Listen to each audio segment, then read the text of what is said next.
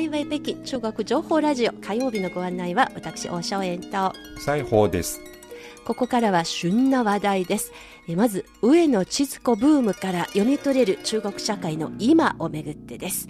以前の番組でもご紹介しました中国の出版関係者の間では去年2022年は上野千鶴子イヤーと呼ばれているほどのあのブームでした、えー、実はこの上野千鶴子先生の本が初めて中国で翻訳出版されたのは1991年随分と昔のことですが当時は学術書としての出版でした。しかし大ブレイクしたのはここ2年のことだそうです。そのきっかけは2019年東京大学の入学式で上野氏が日本社会の性別格差の現実に切り込んだ祝辞でした。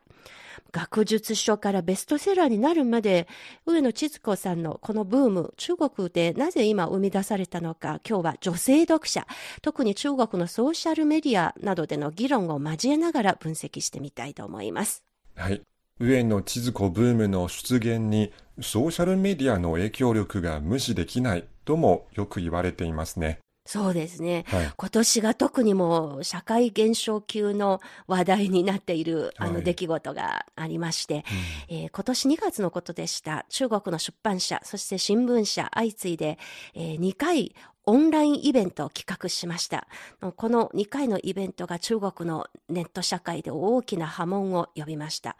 まずはインフルエンサーである北京大学出身の OG3 人との対談。フェミニズムに対してどうやら浅はかな理解に基づいているんじゃないかというふうに疑われて、それで随分あの物議を醸し出したこの3人の質問の出し方。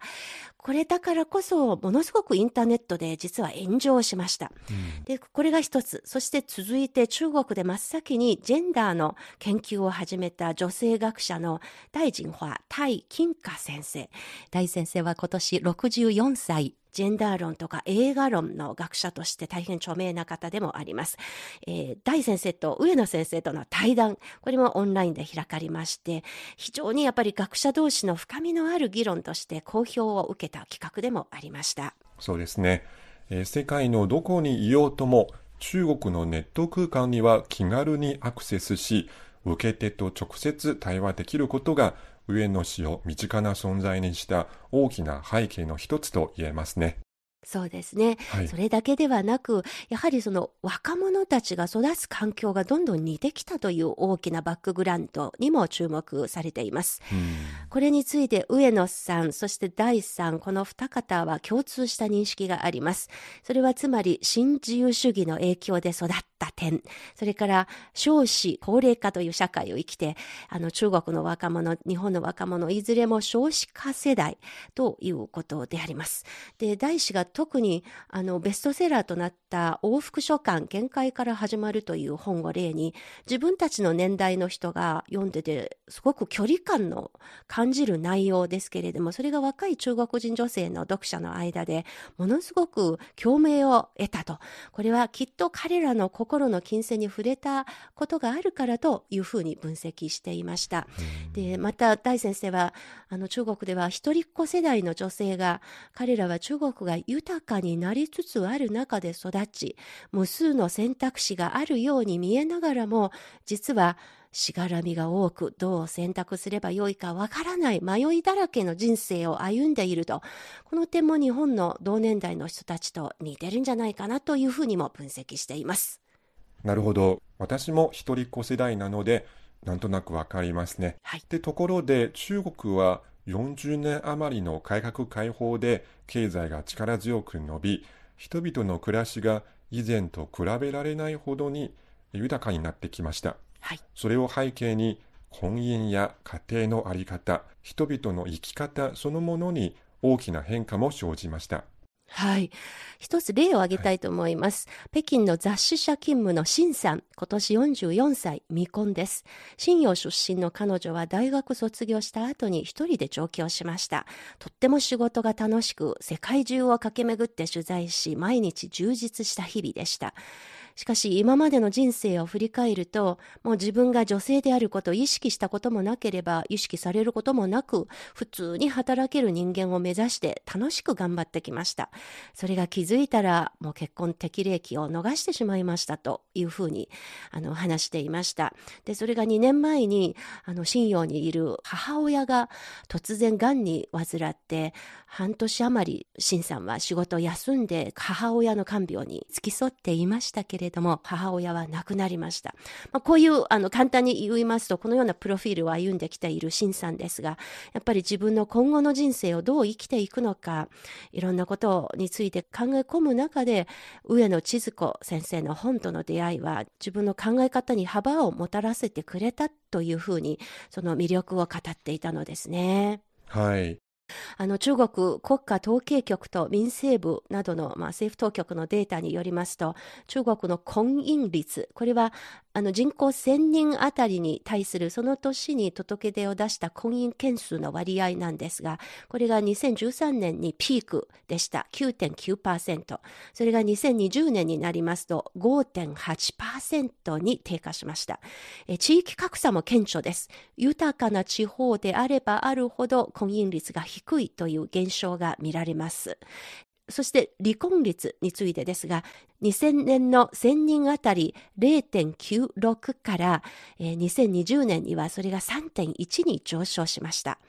また、1世帯あたりの平均人口も1953年の4.3人から2020年の2.62人へと下がっています。まあ、これはちょっと数字だけをあの紹介しましたけれども、社会学者はやっぱりこの一連の数字に危機感を感じたことがありまして、それはつまり家庭の社会的機能の衰退ということでした。あの、改革開放で女性が労働力としてどんどん市場から吸収されていく。市場経済を背景に起きた性別革命、ジェンダーの革命、そして社会の変化。これが家庭のあり方に危機を生じさせ、ひいては家庭の崩壊へと向かわせているというふうに分析しているという声もあるのです。はい。えー、中国の上野千鶴子ブームについては、ソーシャルメディアの人気話題に巧みに乗ったコマーシャリズムの成功だ。女性自身の社会的課題は、お悩み相談的なカウンセラーとした役割ではなく、もっと落ち着いた環境の中でじっくりと議論を深める必要があるといううがった見方もあります。はい。では、このブームは今後も中国で続いていくのでしょうか？そうですね。愛読者の声です。上野さんの本が発端となってフェミニズムに関する議論、これは中国で始まったばっかりです。北京では職場とか社会で目に見える形の性別格差は感じませんが、しかし、例えばの話ですが、え、30も過ぎたのにまだ結婚しないの？あの、という声がよく女性に、女性だから言われていますね。うん、こういう女性だから見えないような差別というものは、あの、存在はしていますし、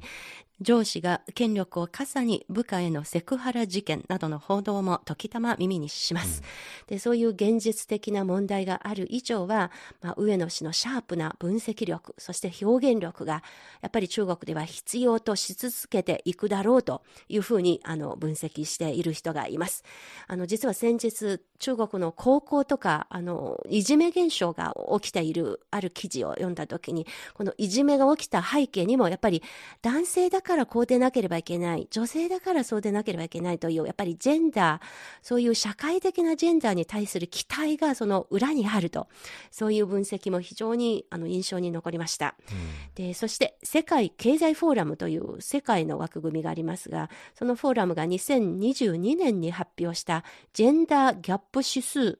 えー、それによりますと、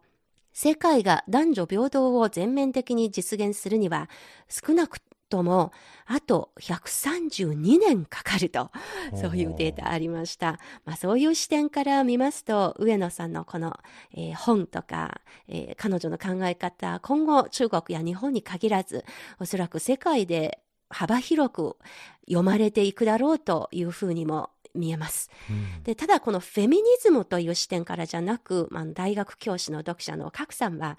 上野さんの本当の問題意識は現代社会にいる人間の生き方そのものであり、性別とかはある意味関係なく人間はどうすればより良い社会を作り出せるか、